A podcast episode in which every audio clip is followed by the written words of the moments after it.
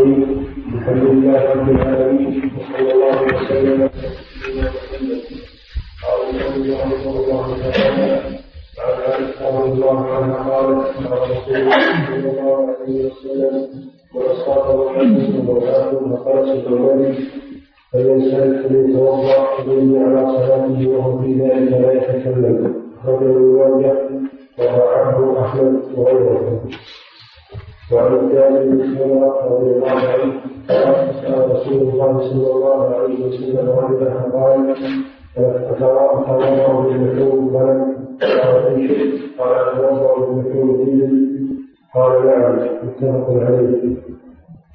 وعن هريرة رضي الله عنه بسم الله الرحمن الرحيم الحمد لله رب العالمين صلى الله وسلم على نبينا محمد وعلى آله وصحبه وبعد.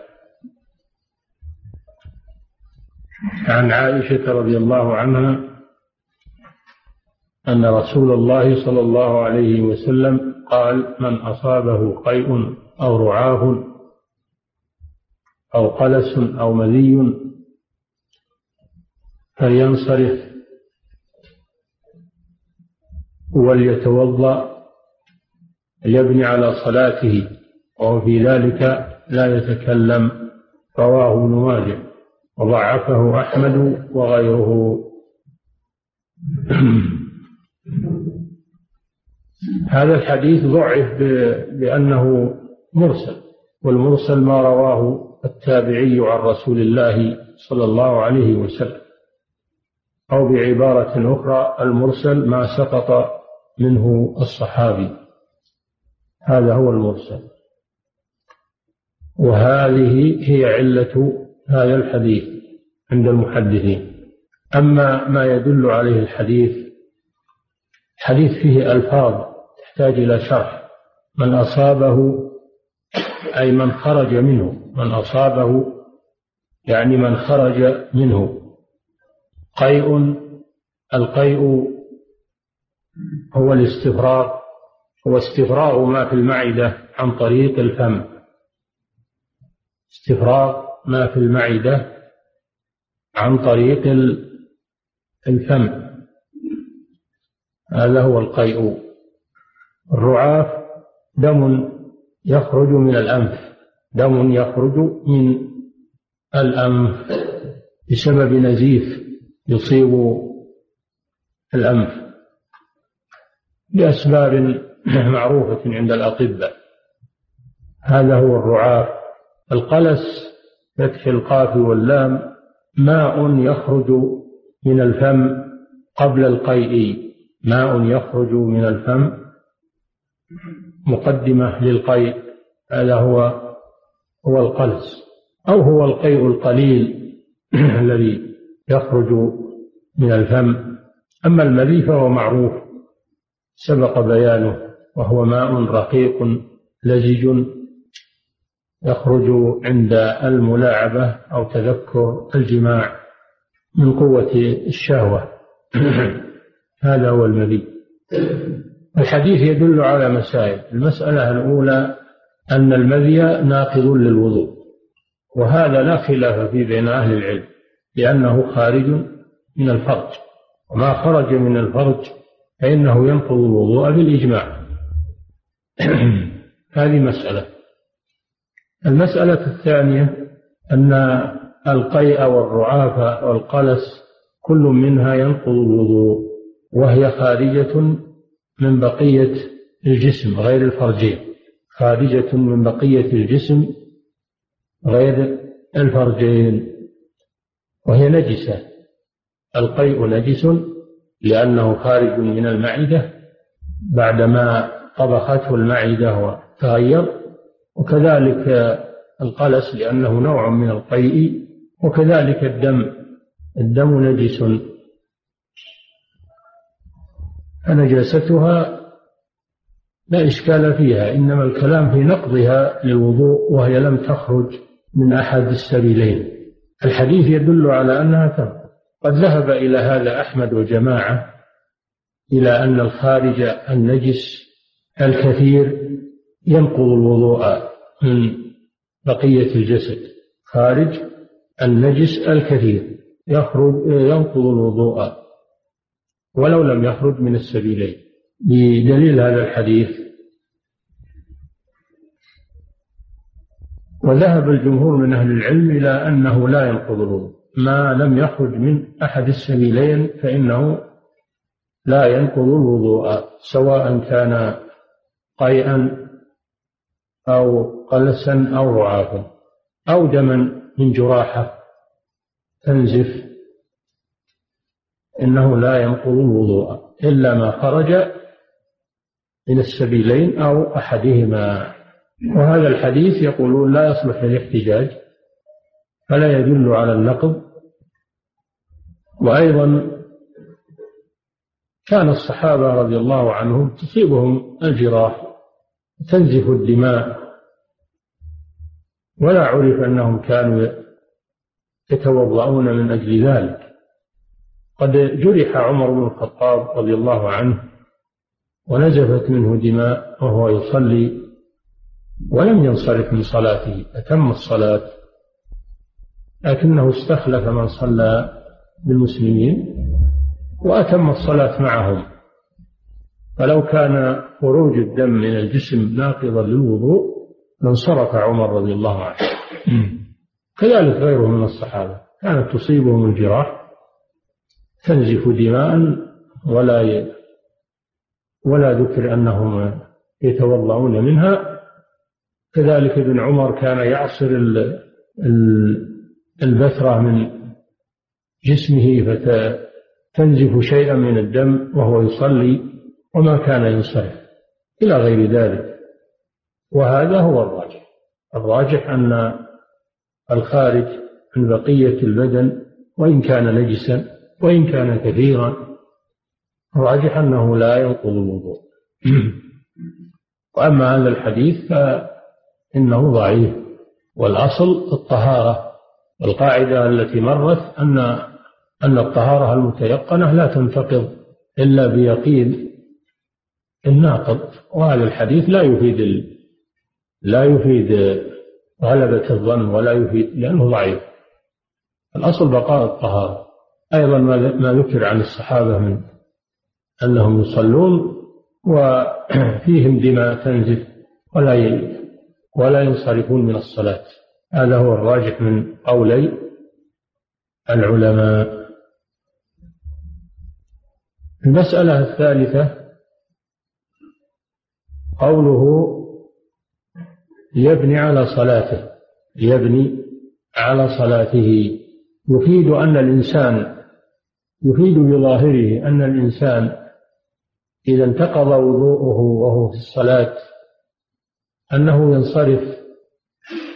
وهذا لا إشكال فيه أن من انتقض وضوءه في الصلاة أنه ينصرف. هذا بإجماع أهل العلم.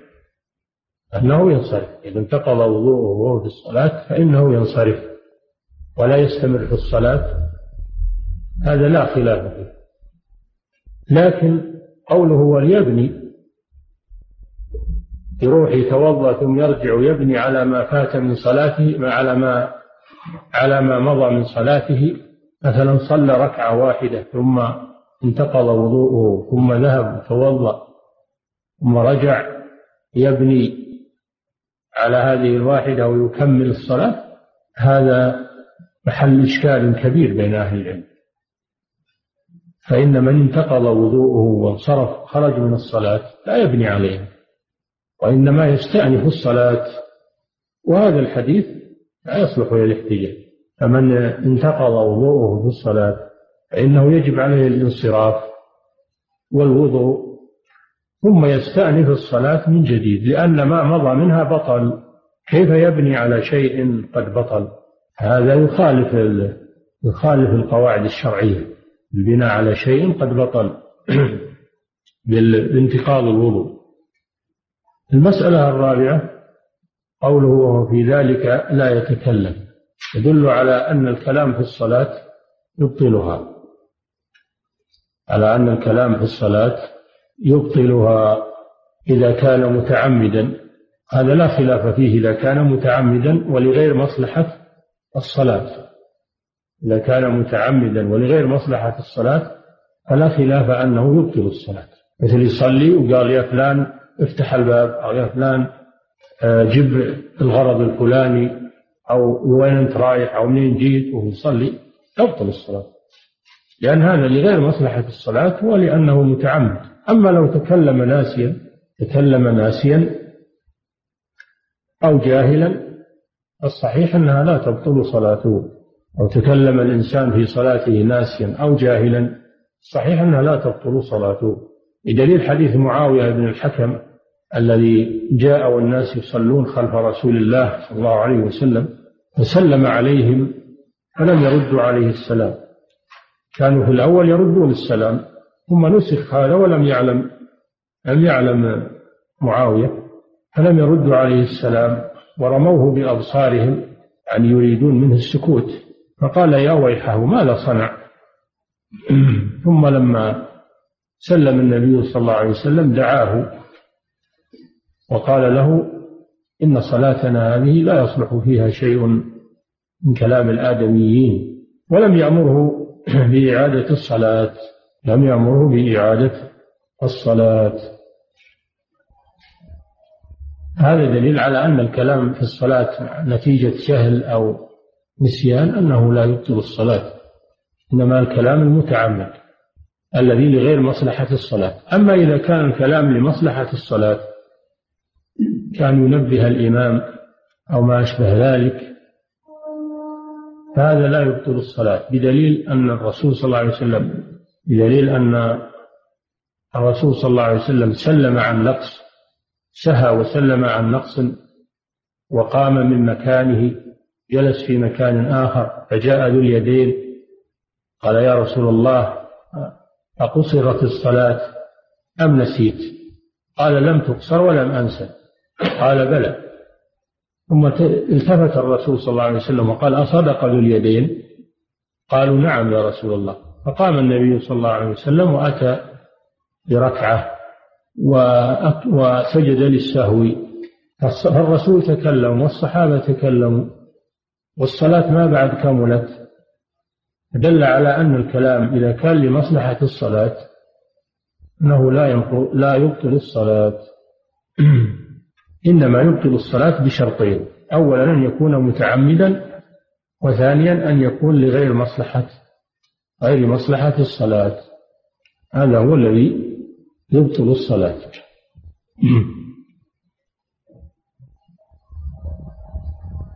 أما حديث جابر بن سمرة رضي الله عنه أن النبي صلى الله عليه وسلم سئل أن أتوضأ من لحوم الغنم؟ قال إن شئت. قال ومن لحوم الإبل؟ قال نعم. رجه مسلم. وعن البراء بن عازب رضي الله عنه أن رسول الله صلى الله عليه وسلم قال توضأوا من لحوم توضأوا من لحوم الإبل ولا تتوضأوا من لحوم الغنم. الحديثان يدلان على مسائل. مسألة الأولى أن أكل لحم الغنم لا ينقض الوضوء. لأن النبي صلى الله عليه وسلم قال لا تتوضأ من لحوم الغنم. وفي حديث جابر بن سمرة قال للسائل إن شئت فدل على أنه لا ينقض الوضوء. لأنه لو كان ينقض الوضوء ما قال النبي صلى الله عليه وسلم للسائل إن شئت لأن من انتقض وضوءه وجب عليه وجب عليه الوضوء للصلاة. ولا يوكل هذا إلى مشيئته. دل على أن لحوم الغنم إذا أكلها الإنسان وهو متوضي أنه لا ينتقض وضوءه.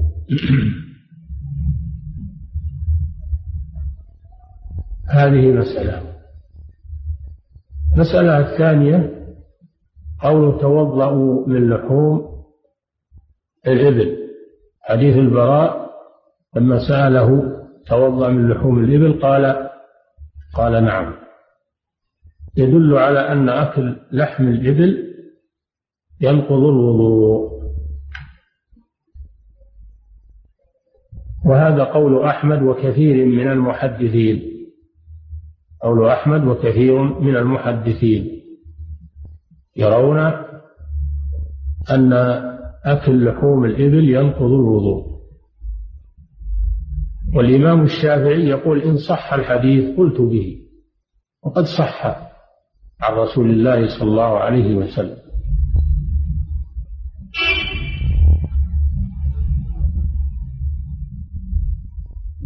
لكن ما الحكمة في كون لحوم الإبل تنقض الوضوء؟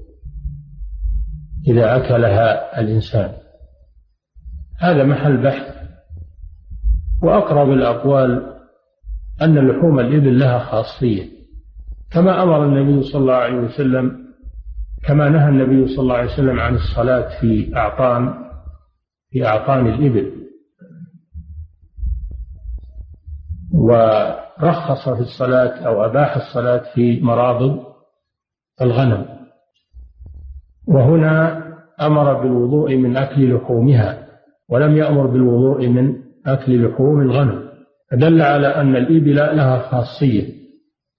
وما هي هذه الخاصية؟ قالوا هذه في اللحم لحم الإبل. لحم الإبل قد يكون فيه شيء من الشدة والغلظة لأن الإبل غلاظ وشديدة وهذه الشدة يطفئها الماء يطفئها الماء. لأن الشدة من الشيطان الغلظة من الشيطان وشدة الشيطان وغلظته يطفئها يطفئها الماء. كما أن الغضبان إذا غضب فإن الغضب من الشيطان فلذلك يشرع لمن أصابه الغضب أن يتوضأ لأن الماء يطفئ يطفئ الغضب. الشيطان مخلوق من النار والنار يطفئها الماء. وهذا هو السر والله أعلم. في الوضوء من لحوم الإبل لما فيها من الشدة والطيش نتيجة لطبيعة الإبل وخلقتها. خلاف الغنم فإنها عليها السكينة وعليها الهدوء. ولذلك يقولون فيه فرق بين رعاة الغنم ورعاة الإبل. رعاة الغنم يظهر عليهم الهدوء والسكينة لأن لأن الغنم فيها هدوء وفيها سكينة. خلاف الإبل ففيها شدة وفيها طيش. فرعاتها يكون فيهم شيء من هذا. يكون فيهم شيء من الجفاء من الغلظة. بسبب رعايتهم للإبل. ولهذا ما من نبي كما في الحديث إلا ورعى الغنم. موسى عليه السلام رعى الغنم كما في القرآن. وفي ومحمد صلى الله عليه وسلم كان يرعى الغنم قبل البعثة على قراريط لأهل مكة. وذلك لما في الغنم من من الهدوء والسكينة فراعيها يتعلم الهدوء والسكينة ويتخلق بالهدوء والسكينة. ولأن الأغنام ضعيفة فالذي يرعاها يحتاج إلى الرفق الذي يرعى الغنم يحتاج إلى الرفق بها ومراعاتها. وكذلك الذي يرعى الأمة وهم الرسل عليهم الصلاة والسلام يجب أن يتحلوا بالرفق والعناية بأممهم بضعف الأمم ضعف الأمم وما فيها من حاجة إلى الرفق. فهم يتعلمون من رعاية الغنم يتعلمون رعاية الأمة. فهناك فرق واضح بين الغنم وبين الإبل حتى يظهر هذا الفرق على رعاتها. ومن هذا الفرق أنه أمر بالوضوء من لحوم الإبل ولم يؤمر بالوضوء من لحوم الغنم. القول بالنقض بلحوم الإبل هذا قول جمهور المحدثين.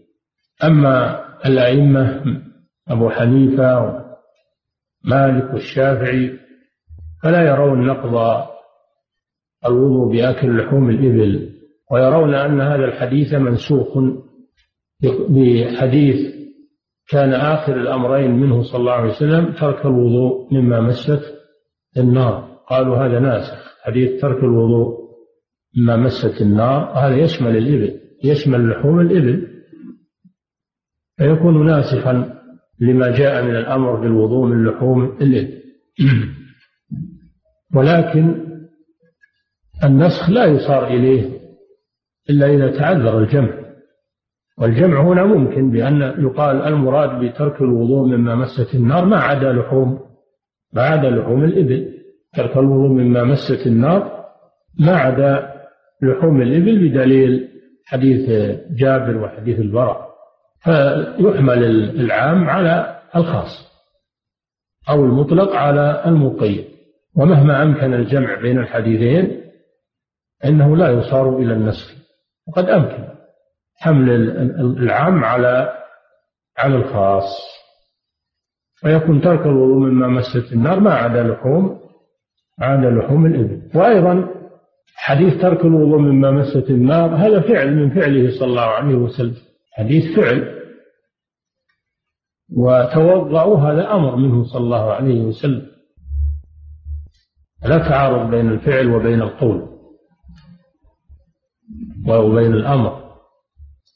إلى غير ذلك من أجوبة أهل العلم.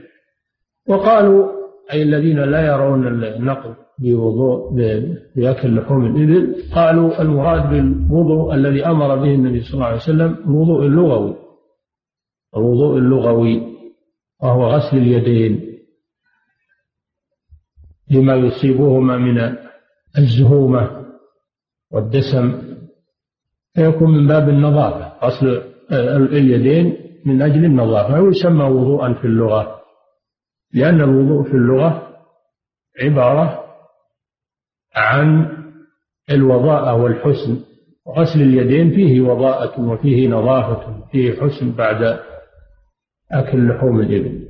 فحملوا الحديث على الوضوء اللغوي. والجواب أن هذا خلاف الظاهر. هذا خلاف الظاهر.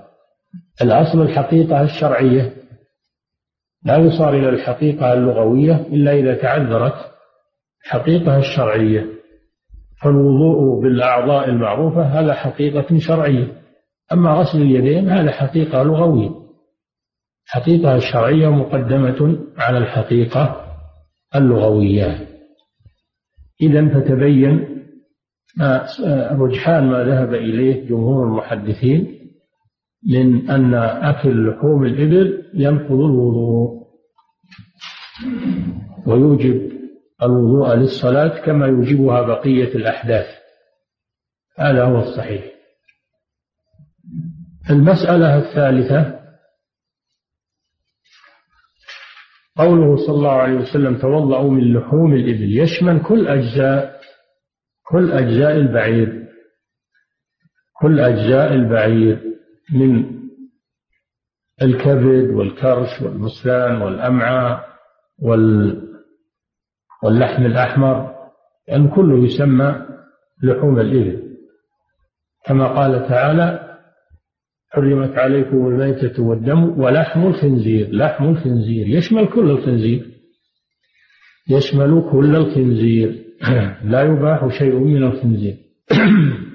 ما أحد قال إنه شيء من أجزاء الخنزير تباح. وكذلك لحوم الإبل يشمل كل أجزاء الإبل. هذا هو الظاهر. وذهب بعض العلماء إلى أن اللحم خاص باللحم الأحمر. فيخرج بذلك لحم الرأس ولحم الكبد والأمعاء والكرش. هذه لا تنقض الوضوء عندهم لأنها لا تسمى لحما في الإطلاق.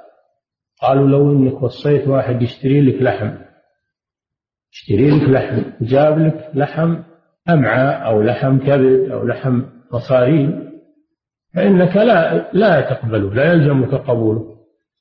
أنك ما وكلته بهذا الشيء إنما وكلته يشتري لك لحم هذا العرف فهو لم يعمل بالوكالة. ولكن هذا لا لا يؤثر على عموم الحديث ودلالة الحديث. حديث عام في كل أجزاء الإبل لا يستثنى منها شيء هذا هو الصحيح. ولا يعدل عن ظاهر اللفظ إلا بدليل يدل على تخصيص شيء من البعير ولا دليل من السنة يخصص شيئا من أجزاء البعير. وتبعيض الحكم في في مكان واحد فيجعل بعضه ناقضا للوضوء وبعضه غير ناقض. التبعيض هذا خلاف الأصل. الصحيح أن جميع أجزاء البعير تنقض. الوضوء ما عدا الشحم. والودك هذه ليست لحما. الشحم والودك لو أن الإنسان أكل شحم شحم من البعير لا ينتقض وضوءه. ولا أحد فيما أعلم يقول بنقض الوضوء بالشحم لأنه لا ليس لحما. ليس لحما ولا يسمى لحما. لا لغة ولا عرفا. ما يسمى ذلك الودك المذاب من الشحم. لا أحد يقول إن هذا لحم البعير إنما هذا دهن دهن البعير فلا يتوضأ من أجل ذلك. لأن أحدا لا يسمي هذا لحما لا الشحم ولا الودك. فلا يدخل في قوله صلى الله عليه وسلم توضأوا لحوم الإبل. هذا ما يدل عليه حديث جابر بن سمرة حديث البراء وغيرها من المسائل وما فيها من المناقشات. الله تعالى أعلم وصلى الله وسلم على نبينا محمد وعلى آله وصحبه. نعم. بسم الله الرحمن الرحيم. الحمد لله رب العالمين وصلى الله وسلم على نبينا محمد. ومن الشيخ يقول رحمه الله القوم يجلس ولا خلاف في ذلك شخص حكمه وكان يظن أن هذا الله وصلى بثيابه تصح صلاته أم عليه الإعادة؟ كسائر النجاسات كسائر النجاسات إذا كان على ثوب الإنسان نجاسة صلى فيها ناسيا أو جاهلا أن هذا نجس فإنها لا تعاد الصلاة على الصحيح. لا تعاد الصلاة على الصحيح من قولي العلماء ولكن يغسل ذلك للمستقبل يغسل ذلك للمستقبل. أما ما مضى فيعفو الله عنه. هذا هو الصحيح من قولي العلماء أنه إذا علم في ثوبه نجاسة من قيء أو غيره حتى العذرة والبول علم هذه النجاسة. لكنه نسي أن يغسلها وصلى وانتهت الصلاة. فصلاته صحيحة على الصحيح من قولي العلماء. القول الثاني أنه يعيد الصلاة لأنه دخل فيها بنجاسة كان يعلمها ولكن نسيها والنسيان لا يسقط لا يسقط الحكم ولكن الصحيح أنه يعذر. بالنسيان لقوله تعالى ربنا لا تؤاخذنا إن نسينا أو أخطأنا. تجنب النجاسة هذا من باب التروك فإذا نسيه فإنه يعذر في هذا.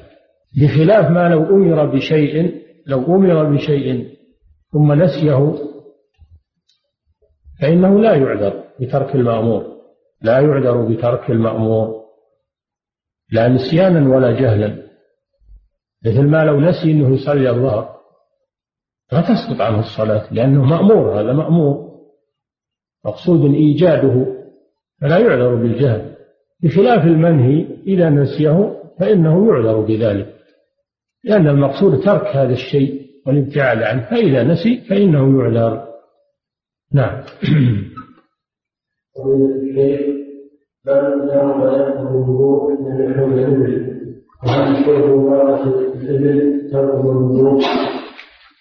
لا لا مقدار في في لحم الإبل الذي ينقض. إذا أكل شيئا من لحم الإبل ولو كان قليلا لعموم النص إنه ينتقض وضوءه. إنما قول العوام إن وزن العصفور عن جزور هذا ما هو صحيح. هذا كلام العوام. أما أهل العلم والدليل يدل على أن من أكل شيئا من لحم الإبل ولو كان قليلا أنه ينتقض وضوءه نعم إذا وقع على سجاد؟ إذا وقع البول على الأرض أو ما ما هو متصل بالأرض ثابت مثل الحوض المثبت في الأرض ما كان معروفا عندهم من الجرو اللي يكون يثبت في الأرض أو ما أشبه ذلك مما هو متصل بالأرض. فالأرض وما اتصل بها إذا تنجست تطهر بالمكاثرة للمكاثرة بأن يصب عليها ماء كثير. تطهر بذلك. كما أمر النبي صلى الله عليه وسلم أن يصب الدلو من الماء على بول الأعرابي الذي بال في طائفة المسجد. النجاسة على وجه الأرض أو ما اتصل بها تطهر بالمكاثرة بالماء الطهور أن يصب عليها ويكفيها. أما السجاد أما الفروش أما الأشياء التي ليست متصلة بالأرض فهذه كغيرها لا بد من غسلها لا بد من غسلها. فإن كانت مما يعصر ويقلب ويدق فإنها يعمل بها ذلك. وإن كانت مما لا يمكن عصره لثقله كالسجاد هذا يصب عليه الماء ويضغط عليه بشيء ثقيل حتى ينعصر الماء الذي بداخله ثم يصب عليه ماء ثاني حتى تذهب النجاسة من ظاهره ومن داخله. يصب ويضغط عليه بشيء حصاة ولا شيء ثقيل حتى ينعصر الماء ثم يصب عليه ثاني ثم يضغط عليه وهكذا حتى يتيقن زوال النجاسة. نعم. حتى يتيقن. الصحيح أنه ليس هناك عدد محدد لإزالة النجاسة من الغسلات بل إذا غلب على ظنه ذهاب النجاسة يكفي هذا إذا لم يبقى لها ريح ولا لون. يعني ما ما يشم له ريح في المكان أو في الثوب أو ولا وليس لها لون ذهب لونها. هذا دليل على ذهابها ولا يتقيد هذا بعدد. أما ما دام الريح باقي ريح النجاسة باقي فإنه يجب الغسل لأن وجود ريحها دليل على وجود عينها. وكذلك اللون. إلا إذا أعجز إذا أعجز إذهاب اللون فإنه يعفى عنه. ولهذا قال النبي صلى الله عليه وسلم للمرأة لما سألته عن دم الحيض يصيب الثوب؟ قال ولا يضرك أثره. قال تنضحه ثم تقرصه وتغسله بالماء. ثم قال ولا يضرك أثره. يعني بعد الغسل بعد. إذا أعجز إذهاب اللون فإنه يعفى عنه. نعم. أما ما دام يمكن إزالة اللون فإنه يزال. نعم. يا شيخ بالنسبة للفرش اللي في غرف النوم إذا دواليب وأسقفة يعني يصعب حملها هذه مثبتة هذه مثبتة صب عليها ماء. للمكاثرة ويكفي إن شاء الله. اللي ما يمكن نقلها ولا يمكن أنها مثبتة أو ما أو مثبت بغراء ما أشبه ذلك. هذا الدين يسوى لله الحمد. هذه صب عليها ماء ويكفي. نعم. صب عليها ماء ونشفها ويكفي نعم. فضيلة الشيخ تقدم فضيلتكم بيان الولاة التي هي الفرض السادس التي هي الفرض السادس من فروض يعني نرجع للوراء على ما قالوا. الموالاة شرحناها في وقتها وهي أن لا يؤخر غسل العضو عن الذي قبله. لا يؤخر غسل عضو عن الذي قبله. حتى ينشف الذي قبله. هذه الموالاة. معناها أنه يوالي بين غسل الأعضاء لأن لا يؤخر غسل العضو حتى ينشف الذي قبله في زمن معتدل. نعم. ما هو الدليل على نجاسة الدم تخرج من السبيلين وإذا كان وإذا كان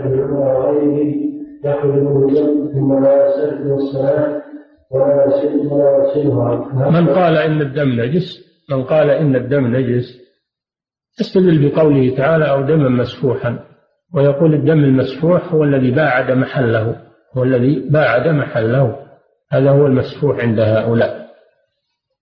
ومن قال إنه طاهر استدل بما ذكر السائل من كون ابن عمر وغيره فيهم دماء ولا وأيضا الدم المسفوح الصحيح أنه الدم الذي يخرج من الوديجين وقت الذبح هذا هو المسفوح لا عموم الدم إنما الدم الذي يخرج من الوديجين عند الزكاة الذي يشخب ويخرج بقوة هذا المسفور نعم.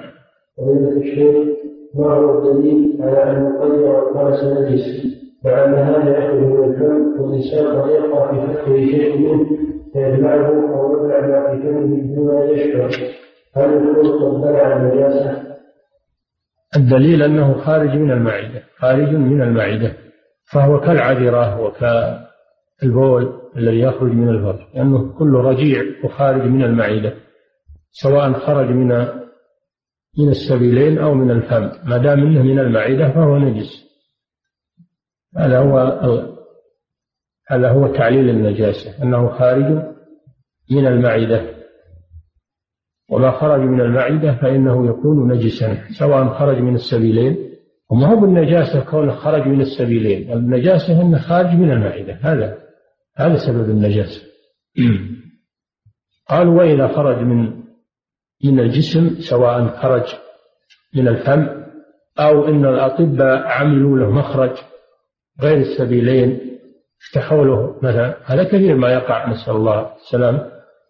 كثير ما يعتري السبي السبيلان شيء من الآفات فيعمل الأطباء فتحة يخرج منها البول والغائط. هل تقولون إن هذا ما ينقض الوضوء؟ يعني خارج من المعدة. هذا هو السبب. أما ما يبقى في الفم وفي الحلق هذا يعفى عنه. هذا يعفى. الفم يتمضمض الفم يتمضمض أما إذا قدر أن بقي شيء في الحلق هذا يعفى عنه لأنه لا يعلم به. نعم.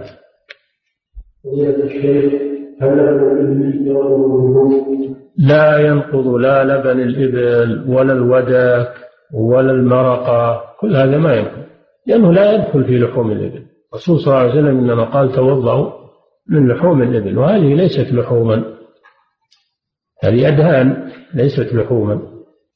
نعم طبعا الريح اللي يخرج من البطن من طريق الفم. مثل القيء والقلس. ما ورد هذا ما ورد أنه يتوضأ منه. ثم أيضا هل يخرج الريح من طريق ال... ها؟ لا ما هو. تغار من رائحة ال... من رائحة النفس ورائحة ال... رائحة الحلق. نعم. لا يخرج من لا يخرج الريح من المعدة عن طريق الفم. يمكن هذا في قضية من المصاب بالبخار. مصاب بالبخرة ها؟ البخر. يقولون فيه ساتر يمنع يمنع خروج الريح لكن قد يصاب هذا الساتر فيصاب الإنسان بالبخر الذي يخرج. هذا لكثرته ولأنه إصابة يعفى عنه مشقة. نعم. للمشقة. لكن القيء والقلس هذا ليس بدائم ولا فيه مشقة. هذا شيء عارض خلاف البخر. هذا شيء يدوم مع الإنسان صعب عليه. نعم.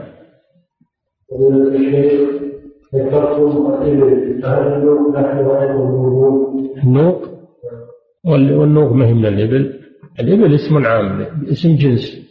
يشمل الذكور والإناث؟ مثل ما تقول الإنسان يشمل الذكر والأنثى. الإنسان يشمل الذكر والأنثى من بني آدم. نعم. فهذه أسماء أجناس تشمل. نعم. فضيلة الشيخ ذكرت الإبل عليه لحما ولا يدخل فيه. فما هو قوله في الخنزير؟ هل يدخل فيه هذا الحكم أم لا؟ الخنزير أجمع العلماء أجمع العلماء على أنه لا يباح شيء من أجزائه. إجماع الحجة إجماع العلماء على أنه لا يباح شيء من أجزاء الخنزير لا من شحمه ولا من لحمه ولا من دهنه إنما اختلفوا في شعر شعر الخنزير فقط. نعم. الخنزير اللحم وغيره نعم. أقول العلة تحريم الخنزير أنه رجس الخنزير كله رجس فيه لفظ يدل فيه لفظ يدل على هذا؟ أقول فيه لفظ يدل على هذا. هذا من جهة الطعام والأكل. نعم. لكن إجماع أهل العلم على أنه لا يباح شيء من أجزاء الخنزير إلا ما اختلفوا في الأشياء التي في حكم المنفصل كالشعر والظهر وما أشبه ذلك أن هذه في حكم المنفصل. نعم. تبدأ البعير وطحان ومصران ما تسمى الشرع. ما تسمى في العرف أما الشرع تدري. اللغة. ها؟ اللغة. من لغة من؟ لغة من؟ هات لي شاهد من اللغة. إنه ما يسمي الطحال لحم. آه ما تجد إنما هذا عرف الناس فقط. نعم. وبالعرب يسمون هذا لحم وهذا طحال وهذا هذه أجزاء. بعد اللحم له أسماء. اللحم له أسماء. لحم الظهر ولحم ال- الجنب ولحم الفخذ. ولحم نعم. نعم. ذكرتم أن الوضوء يطفئ غرض ها؟ ذكرتم أن الوضوء غرض الربان هل على من لا يستطيع الوضوء أن يتيمم؟ ما ورد هذا لأن التيمم ما يقوم مقام الماء في هذا الشيء في إطفاء. الإطفاء يقوم مقامه في الطهارة أما في الإطفاء الماء له خاصية الماء له خاصية. دليل أنك لو مثلا لو مثلا سفكت على النار ماء تطفأ لكن لو لو جعلت فيها تراب ما تطفأ. في فرق بين هذا وهذا من ناحية تأثير على على أثر النار. نعم. الماء له خاصية. نعم. الشيخ إذا مضغ لحم إذا لحم بعير ها؟ إذا مضغ لحم بعير مضغ أي نعم. ثم علم أنها لحم بعير فرماها من فيه ولكن في جوفه شيء من باقيها فهل يتبدل وضوءه بهذا؟ لا ينتقض الوضوء ما دام ما ابتلعها فإنه لا ينتقض لأنه لا يقال إنه أكلها. ما دام أنه لفظها لا يقال إنه أكلها. الحسن رضي الله عنه وطفل صغير لما أخذ تمرة من الصدقة وأكلها نهاه النبي صلى الله عليه وسلم وأمره بلفظها فلفظها لفظه الحسن بأمر النبي صلى الله عليه وسلم لأن الحسن من أهل البيت وأهل البيت لا تحل له الصدقة. فدل على أن الإنسان إذا لفظ الشيء لا يكون حكمه حكم من أكله. نعم. ما حقيقة ما يرويه بعض الناس أن سبب من الأمور من لحوم الإبل أن الصحابة كانوا جالسين حول النبي صلى الله عليه وسلم. فحدث من أحدهم الإبل واستحيا أن يقوم أن يقوم يتوضأ فأمر النبي صلى الله عليه وسلم جميع جالسين بالوضوء ومن ذلك أمر بالوضوء من لحوم الإبل. لا أعلم هذا هذا لا أعلمه ما أدري. هذا ربما يكون من حدث العوام. آه. إذا كان أحد منكم وجد حديث في هذا يجيب لنا نشوف أو يدلنا على مكانه. إنما نسمع عند العوام هذا. نعم. يحتاج إلى تحقق. نعم. فضيلة الشيخ إذا كان الإمام أحمد رحمه الله قد ضاعف ضاعف هذا الحديث وأحمد لا يأخذ مما دلت عليه الأحاديث الصحيحة. وقد روى الذهبي عنه أنه بعدما ولد وخرج منه دم فلما صلى وسلم قال له الإمام صليت وجهك ينزل قال قال الإمام أحمد رحمه الله صلى عمر صلى عمر وجهه يكتب دمعا فلا يكون هذا يدل على أن هذا هو مذهب أحمد. هذا رواية ثانية. رواية ثانية أن الإمام أحمد يوافق الجمهور لكن المذهب اللي في متن الزاد وغيره هو العمل بما دل عليه هذا الحديث لا لأجل هذا الحديث فقط وإنما ورد أن النبي صلى الله عليه وسلم قاء ورد أن النبي صلى الله عليه وسلم قاء فتوضأ. فهذا يؤيد هذا الحديث من القيء الوضوء من القيء. الإمام أحمد لم يأخذ بهذا الحديث وحده في القيء. أما قضية الدم فهذه محل بحث. قضية الدم صحيح إنها محل بحث نعم. وفيه فرق بين القيء وبين الدم. نعم. فضيلة الشيخ هل يمسح بمد الإبل سواء باكين أو حذاء يصبح رجسا وما حكم الصلاة فيه؟ لا جلود الإبل مباحة وطاهرة ولله الحمد. إذا دبغت إذا دبغت فإنها تطهر. حتى جلود الميتة من الإبل وال- والبقر والغنم الصحيح أنها إذا دبغت تطهر. كيف إذا كانت مدشاة إذا كانت مذكاة فإنها طاهرة سواء دبغت أو لم تدبغ لأن الزكاة تطهرها. وإن كانت ميتة فإن الدباغ يطهرها. دليل حديث زكاة زكاة الأديم دباغه. زكاة الأديم عن الجلد دباغه. فجلود الإبل وشعورها وأوبارها وأصوافها. طاهر. قال تعالى ومن ومن أوبار ومن أوبارها ومن أشعارها وأوبارها أثاثا ومتاع. نعم. ومن أصوافها وأوبارها وأشعارها أثاثا ومتاعا إلى حين. نعم. هل هل العصر المختلف به له ان يساعد هل إيش؟ العطس. العطس. عطاس يعني. اي به له في لا ما يضر. هذا ما يضر عند الجميع لأنه يسير. إذا عطس الإنسان وخرج من من أنفه شيء من الدم هذا يسير. أما إن كان كثيرا إن كان كثيرا هذا محل البحث. نعم. لكن الشيء اليسير يعفى عنه. نعم. ومن الشيء حفظكم الله أن الكلام المصلح في الصلاة لا يجوزها وذكرتم حديث اليدين وأنه قال قصرت الصلاة اليسير الكريم أليس هذا الكلام كان بعد السلام وذكر بسجود السهو؟ السلام ما هو ما هو صحيح. السلام اللي في أثناء الصلاة ما هو صحيح. ما هو معتبر. السلام اللي يعتبر هو ما كان في آخر الصلاة بعد الفراغ منها. وهذا سلام قبل الفراغ منها فليس سلاما.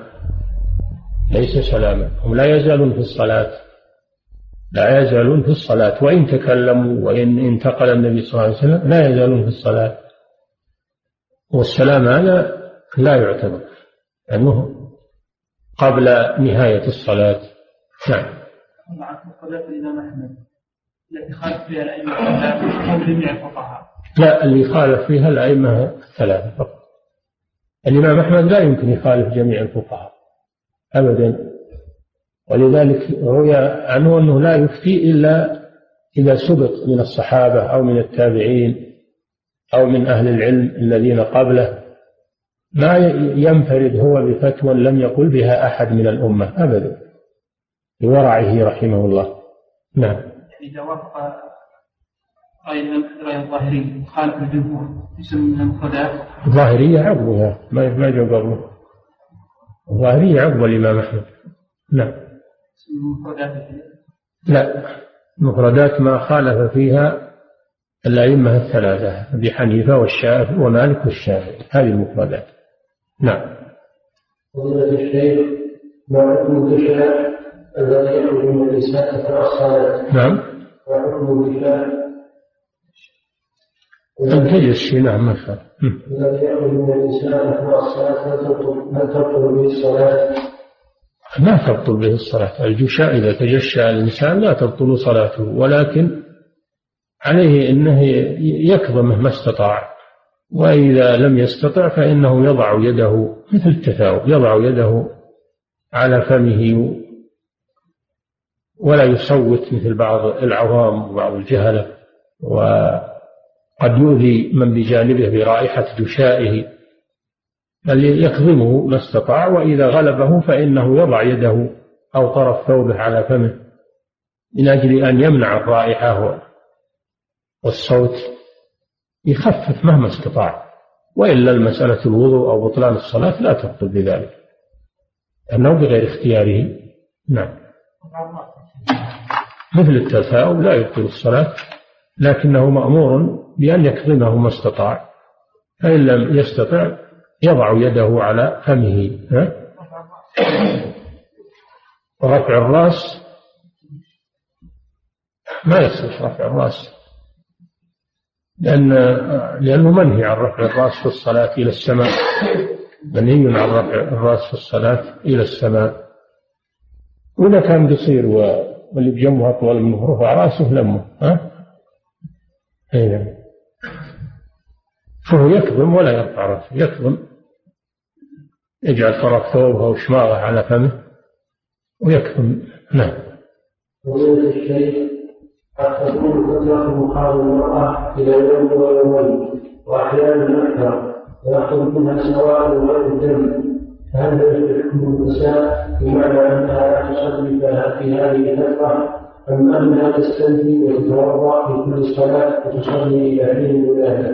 نص الفقهاء رحمهم الله على أن ما تراه الحامل قبل الولادة بيوم أو يومين مع أمارة الولادة أنه يعتبر من النفاس ما تراه من الخارج قبل الولادة بيوم أو يومين مع أمارة الولادة يكون معها طلق أو معها علامة الولادة يعتبر هذا من حسبة النفاس فلا تصلي ولا تصوم فيه. نعم أما ما كان قبل اليومين فإنه لا يعتبر من النفاس لأنه ما جرت العادة بهذا نعم. فضيلة الشيخ كثيرا ما يصيب أصحاب السفر طيب على ثيابهم ويصيبنا كذلك وكذلك كثيرا ما تكون بطاقة مبللة هذا جعل الله في الصلاة وكون ذلك حمل النجاسة فرض به الصلاة. لا الصحيح أن هذا يعفى عنه. حمل الطفل وإن كان فيه نجاسة لا تتعدى إلى حامله يعفى عنه في الصلاة.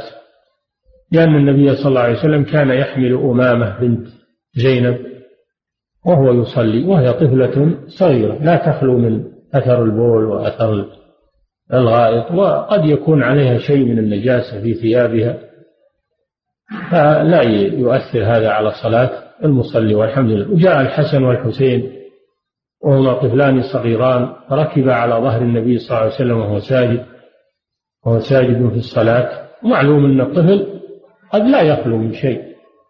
ومع هذا النبي صلى الله عليه وسلم استمر في صلاته. بل إنه أطال السجود رحمة بهما. نعم. فضيلة الشيخ هل يمكن السجاد الذي عليه نوم وأنا متوضأ الوضوء.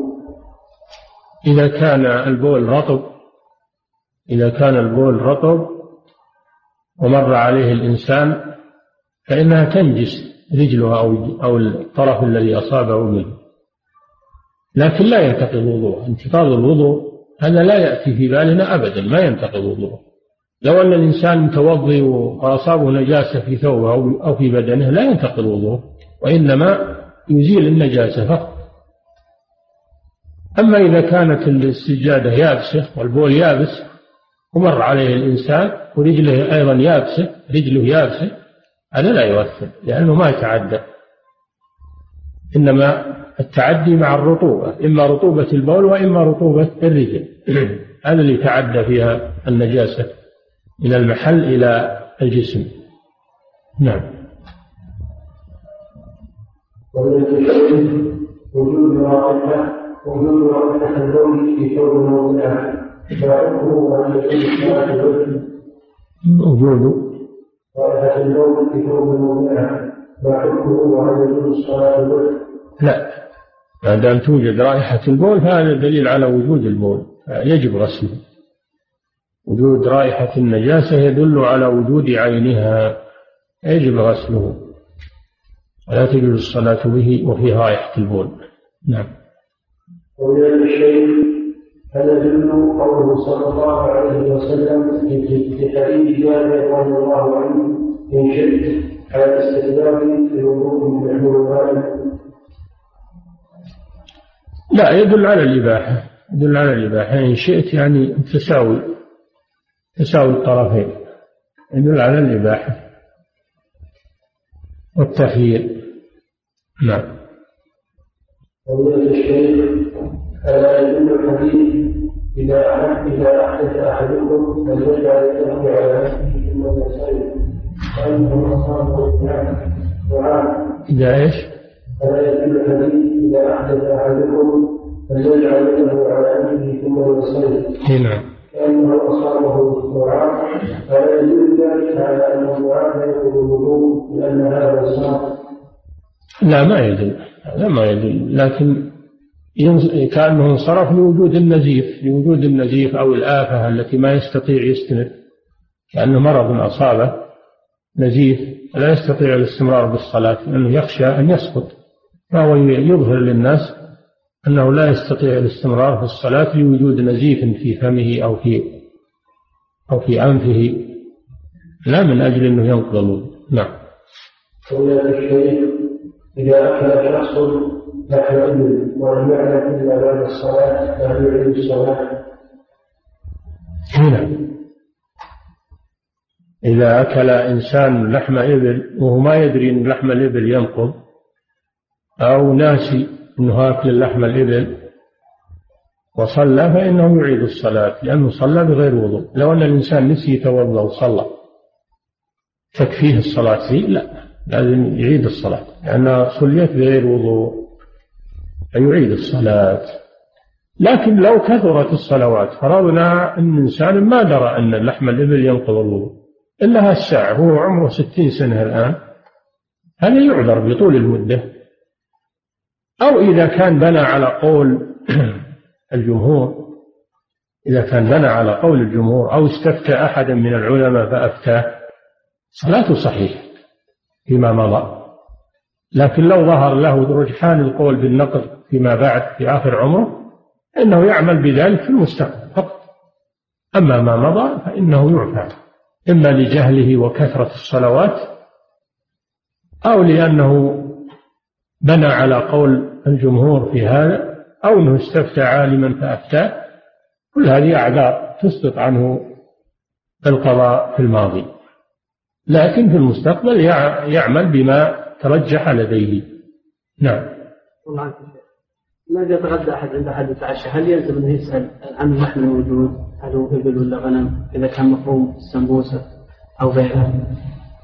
أو أنها يترك على اللحم غنم وبس. أحسن يستفصل أحسن أنه يستفصل لأن هذا يترتب عليه حكم الطهارة يستفصل يقول هل هذا من الإبل ولا من الغنم يستفصل في هذا. نعم. لكن لو قدر إنه ما استفصل وصلى وما دري فلا نقول تعيد الصلاة. نعم. فضيلة الشيخ هل في الصلاة؟ بدل الكلام أن نحن التسبيح مع الأدلة في ذلك؟ هذا ما هو كلام يبطل الصلاة. التسبيح ذكر مشروع في الصلاة. إذا أتى بقول مشروع في الصلاة هذا ما في إشكال. لا لا يؤثر على الصلاة. يعني جنسه مشروع في الصلاة. إنما الكلام الكلام الذي ليس مشروعا جنسه في الصلاة. مثل يا فلان متى جيت أو وين راح فلان أو هذا ما هو مشروع في الصلاة. لكن سبحان الله أو يقرأ آية من كتاب الله ينبه الإمام بها أو ما هذا مشروع في الصلاة. جنسه مشروع في الصلاة فلا يؤثر. لا يؤثر في الصلاة. وكذلك النحنحة للحاجة لا بأس. النبي صلى الله عليه وسلم كان إذا استأذن عليه علي بن أبي طالب وهو في الصلاة يتنحنح له. النحنحة إذا كانت لحاجة مثل واحد تكلم يستأذن عليك وأنت في الصلاة تتنحنح. أجل تنبه أنك في صلاة كما فعل النبي صلى الله عليه وسلم. فلا بأس بذلك للحاجة أما إنسان يتنحنح بغير حاجة فهذا لا يكره في الصلاة يكره في الصلاة. النحنحة بغير حاجة. لكن لا تبطل الصلاة. نعم. قضية الشيخ إذا كانت المرأة على وضوء ثم قامت الابتلاء مع تغسيله هل هذا ينقض وضوءها؟ نعم كما سبق أن المرأة إذا مست فرج الطفل مباشرة القبل أو الدبر مباشرة بدون حائل أنه ينتقض وضوءها. أما إذا كان من وراء حائل مثل لابسة على يديها شيء من الشراب أو القفازين هذا لا يؤثر لأنه من وراء حائل ولا يضر. نعم. فضيلة الشيخ أورد الصنعاني رحمه الله في شرح حديث جابر ذكر العلماء أو كان السلطة وجود الوضوء إلى في ذلك. نعم في حديث أن النبي صلى الله عليه وسلم كان يتوضأ في, في أول الأمر كان يتوضأ من كل ما مست النار. ثم نسخ ذلك بأنه ترك عند وفاته ترك الوضوء مما مست إما مست النار. فيكون هذا الأخير ناسخا للأول. هذا جواب. جواب ثاني يقولون المراد بالوضوء هنا الوضوء اللغوي وهو غسل الكفين. غسل الكفين من أجل النظافة فقط. نعم. ولكن هذا خلاف الظاهر. والجواب الصحيح أنه كان هذا في أول الأمر ثم نسخ. هذا هو الصحيح. نعم. فضيلة الشيخ كثيرا ما يذكر الصنعاني رحمه الله عن الهدوية. نرجو التعريف في هذا المذهب؟ الهدوية هي الزيدية. الزيدية وهم طائفة من الشيعة. طائفة من الشيعة. سموا بالزيدية لأنهم ينتسبون إلى زيد بن علي بن محمد بن علي بن أبي طالب. ينتسبون إليه يعني سموا الزيدية. مثل ما يقال الشافعية نسبة إلى الشافعي والحنابلة نسبة أحمد بن حنبل. سموا زيدية لأنهم ينتسبون إلى زيد من أهل البيت. والهادوية أتباع الهادي أتباع الإمام الهادي من من علماء الزيدية. سموا بالهادوية لأنهم يقلدون الإمام الهادي من أهل البيت فهو مذهب فقهي عندهم مذهب فقهي عندهم. والصنعاني والشوكاني رحمهم الله يذكرون هذا المذهب لأنهم في بلاد اليمن لأنهم في بلاد اليمن وبين الزيدية هم يذكرون هذا لأنهم في بيئة أغلبها زيدية. وقيل إنهم يذكرون هذا من باب المداراة من باب المداراة لأنه لو يذكروه فإن الزيدية تنتقم منهم. هم يذكرون هذا من باب المداراة المداراة جائزة للحاجة فرق بين المداراة والمداهنة المداهنة لا تجوز أما المداراة وهي مدافعة أعظم الضررين بارتكاب أخفهما هذه مشروعة. مداراة مشروعة. أما المداهنة وهي السكوت على المنكر هذا لا يجوز. نعم. فما فعله هذان الإمامان هو من باب المداراة. لأنهما خشي ضررا أعظم. لو لم يذكروا مذهب الهادوية أو مذهب الزيدية لو لم يذكروه صار عليهما مفسدة أعظم. مع أنه مذهب فقهي. مذهب فقهي. ليس في العقيدة وإنما هو مذهب فقهي. أمر سهل. نعم. فضيلة الشيخ هل هناك فرق بين قول لا خلاف فيه وبين قول إجماعا؟ لا لا لا. لا فرق بين قول لا خلاف فيه أو إجماعا لأنه المعنى واحد. نعم. أما أما لا نعلم فيه خلافا لا نعلم فيه خلافا. هذا ليس إجماعا قطعيا إنما هو إجماع ظني. لا نعلم فيه خلافا.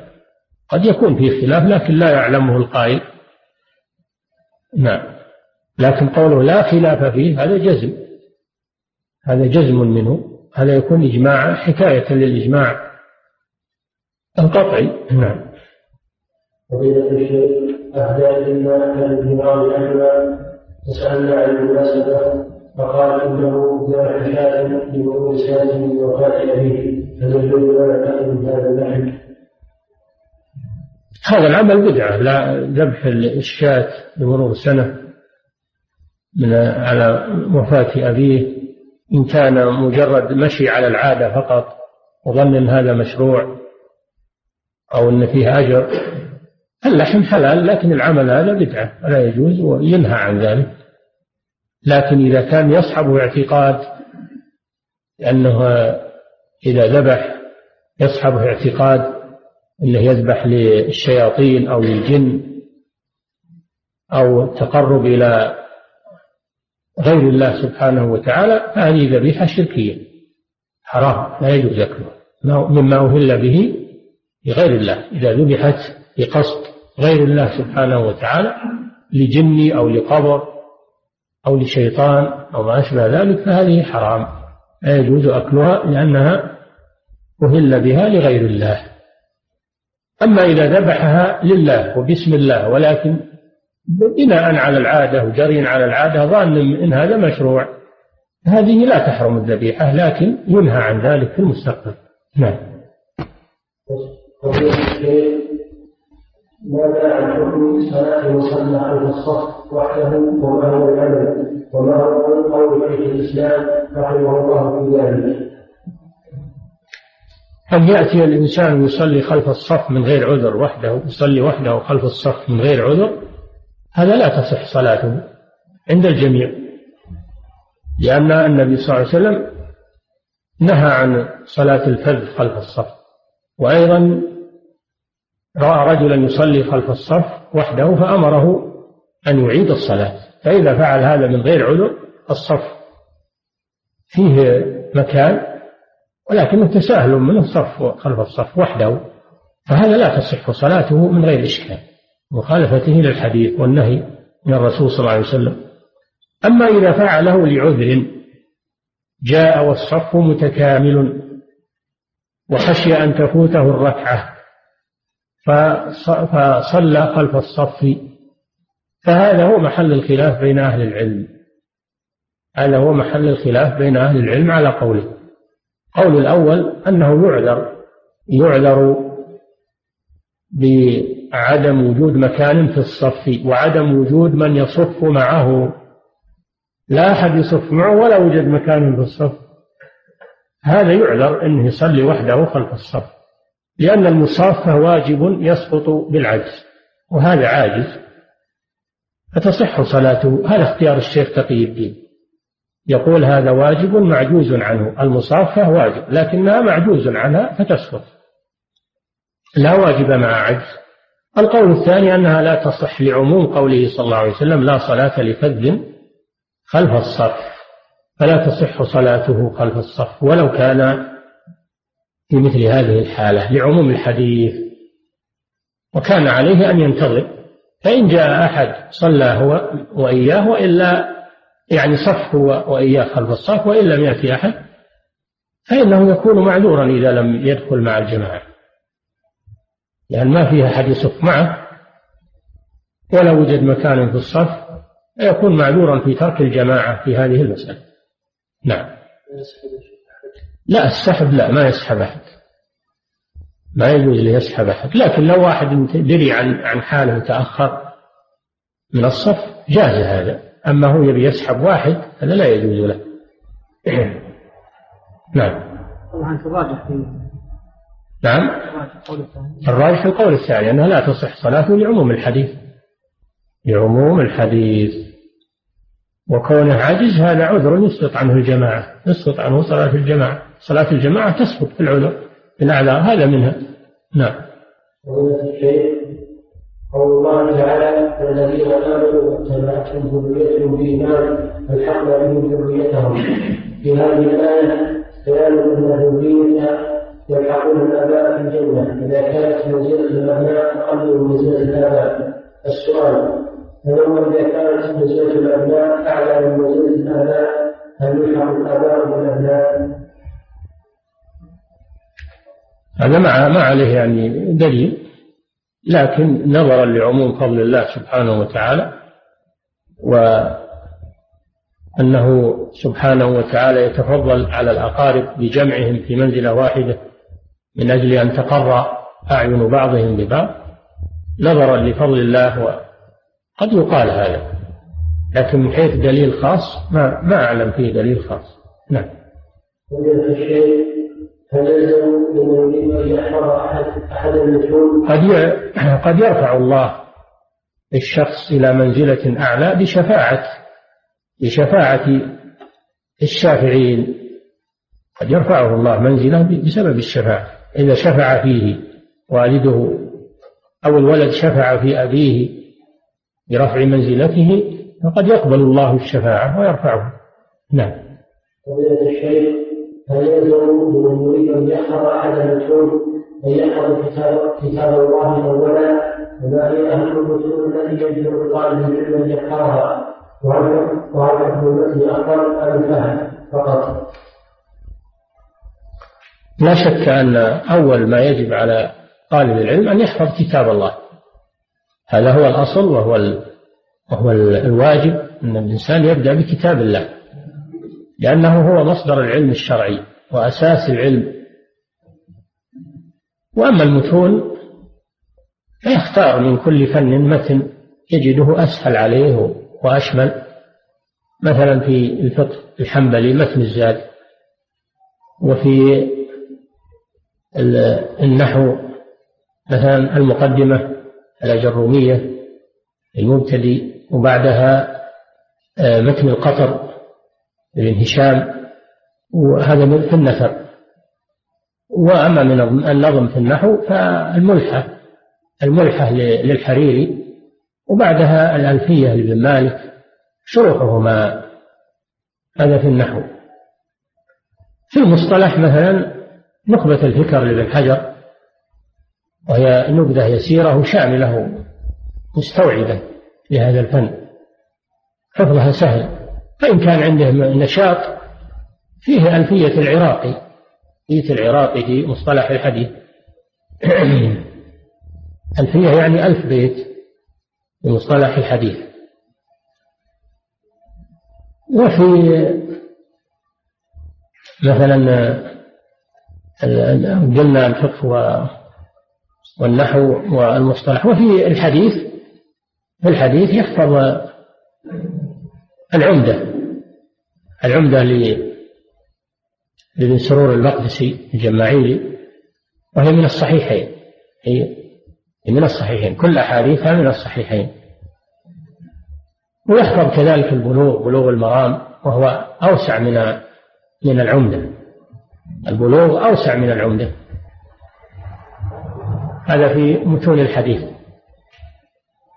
ولكن ما هو بالمشكلة مشكلة الحفظ فقط. لا بد من مدرس لا بد من المدرس الذي تحفظ عليه وتقرأ عليه وتسمع عليه ويشرح لك. هذا هو المهم. أما حفظ بدون مدرس هذا لا لا يفيد شيئا. تعب بلا فائدة. لازم حفظ مع مدرس. يشرح لك ويوضح لك هذه الأشياء ويتدرج بك فيها شيئا فشيئا حتى تنهيها عن معرفة وعن ما تعدى شيء إلا وقد فهمته حتى تنهيها. هذا هو المطلوب. أما مجرد حفظ بدون مدرس هذا لا يصلح كذلك ما ذكره السائل فهم بدون حفظ هذا أيضا لا يصلح ولا يفيد. تفهم في المجلس لكن إذا لم تحفظ ما بقي معك شيء. إذا خرجت للشارع أو رحت أو طال يوم يومين أو شهر تنسى هذا الشيء. الحفظ الفهم يروح. يروح. تروح من الذاكرة لكن الحفظ هو الذي